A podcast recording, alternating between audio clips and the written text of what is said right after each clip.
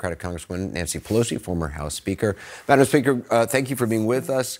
So, the former president is trying to rewrite history, ludicrously now claiming you were behind the insurrection at the Capitol, saying he should have total immunity. You've seen a lot of presidents up close. If a president had total immunity, as Trump claims, what would that mean? What would that actually look like? That would mean that, hi, Anderson, nice to be with you. Uh, that would mean that this president thinks that he is above the law. And I think that uh, he is on trial for certain things. I think the Supreme Court is on trial as well to see if they would uphold the decision of the D- uh, D.C. District Court and, and, well, the four votes to hear it, five votes for a stay how could they possibly give a stay for justice to proceed? How could they possibly give a stay? So this is really, again, he always thought he was above the law. He's trying to make that a case. That's not what our founders had in mind. They knew there could be a rogue president. I don't think they thought there could be a rogue Supreme Court as well. Do, do you have confidence in the Supreme Court? I mean, should Clarence Thomas have recused himself given his wife's activities? Absolutely. Well, he should have for a long time. But the rules of the Senate, the protocols of the Senate are such that they really are not living up to a high ethical standard. And uh, he should have been recusing himself. But they say their rule is that it's up to the person to recuse themselves. They have no peer pressure or anything. Uh, to to address that. But his wife is so involved in everything that was happening on January 6th, bragging about it and there he is. I spoke to former Governor Chris Christie last week. He said he thinks it's likely the former president will be accepting his party's nomination in July as a convicted felon. Do you think Trump will actually stand trial mm. before the election? Who knows? Uh, this is a person who's not, whose sanity is not on the level. Thinks he's above the law. He's a national security risk. Just listen to his own words about encouraging Putin to invade countries that may not have paid what he thinks they should pay uh, for NATO dues, and that we will not honor our responsibility to NATO uh, Title V to to um, uh, to protect them, just as they joined in protecting us after 9/11. We would not honor our commitment to them. So we're dealing with somebody who's not on the level. The, the extraordinary... not on the level legally, not on the level security, not on a level personally. The extraordinary thing about that, about Trump saying that he encourages Russia to attack NATO countries, Marco Rubio, who was asked about it by Jake Tapper, said he had no concerns about that. Other Republicans d- didn't bat an eye. I mean, what is this? It seems like an extraordinary statement for somebody who was a president and wants to be a president again. What would that do, I mean, to America's standing in the world, to America's strength in the world? Well, it would be, as I say, it would Look, it's not just alone. At the same time, in the same period of time, the president is talking about Nikki Haley's husband, who's on duty in the Horn of Africa, and dismissing that of where is he? Why isn't he here? Well, if you, one of us had a, um, a friend, a, a family member or something, who was on duty in service to our country and was treated with that in that manner, something's wrong there.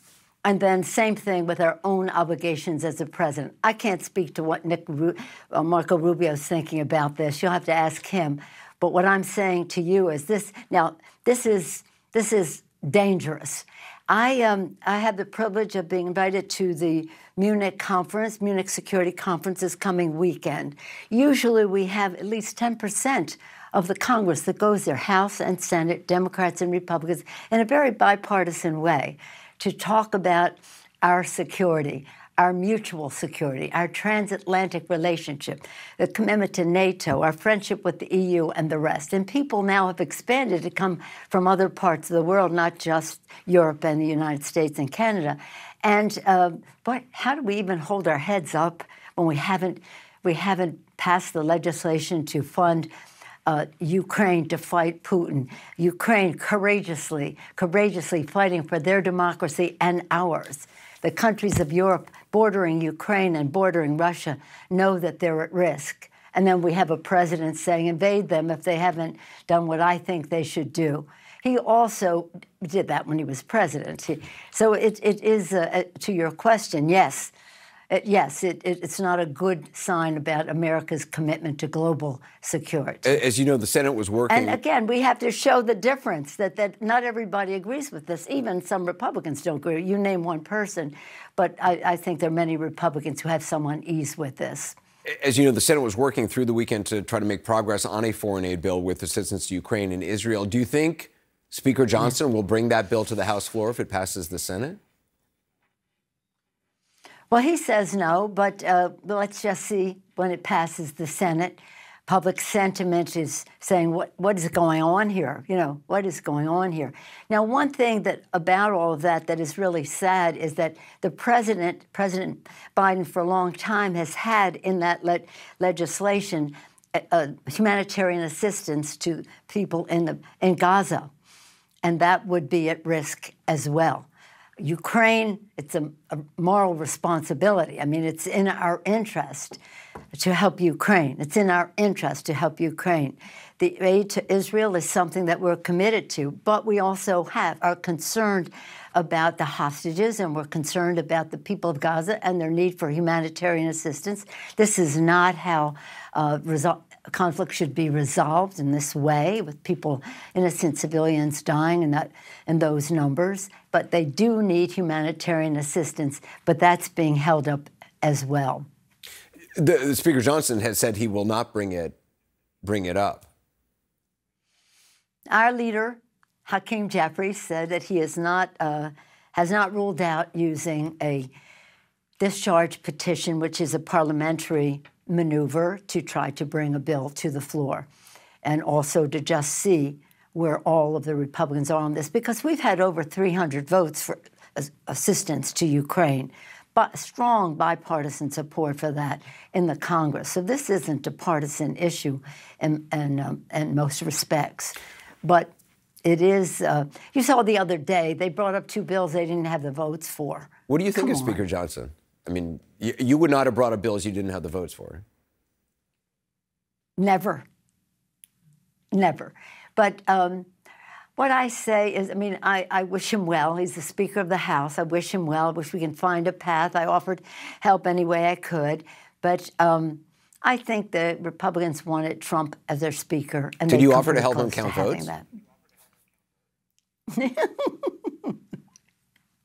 well, you know, you you uh, the thing about it is, I'll just use this word that is really lacking on the Republican side, both in the Congress and with what's his name used to be president. Respect, respect your your members. Listen to their concerns. Build your consensus, and then you come to the floor with the votes. But you don't come to the floor without the votes and then say, "Oh, I thought, I thought it was going to be different." No, this is objective numbers objective numbers. And then in terms of respect, the president has, doesn't respect the Congress. He doesn't, well, I don't know what he, his attitude is to the court. He appointed them. I guess he expects them they, they owe him or something. He doesn't respect our global relationships. He doesn't respect our commitment to NATO. So it, it's a lack of respect across the board, personally, politically, globally, and in so many ways. And I just wish it were different. I pray for the president all the time. I pray that he would open his heart to wisdom, his mind to wisdom, his heart to goodness, but um, it's a hard sell.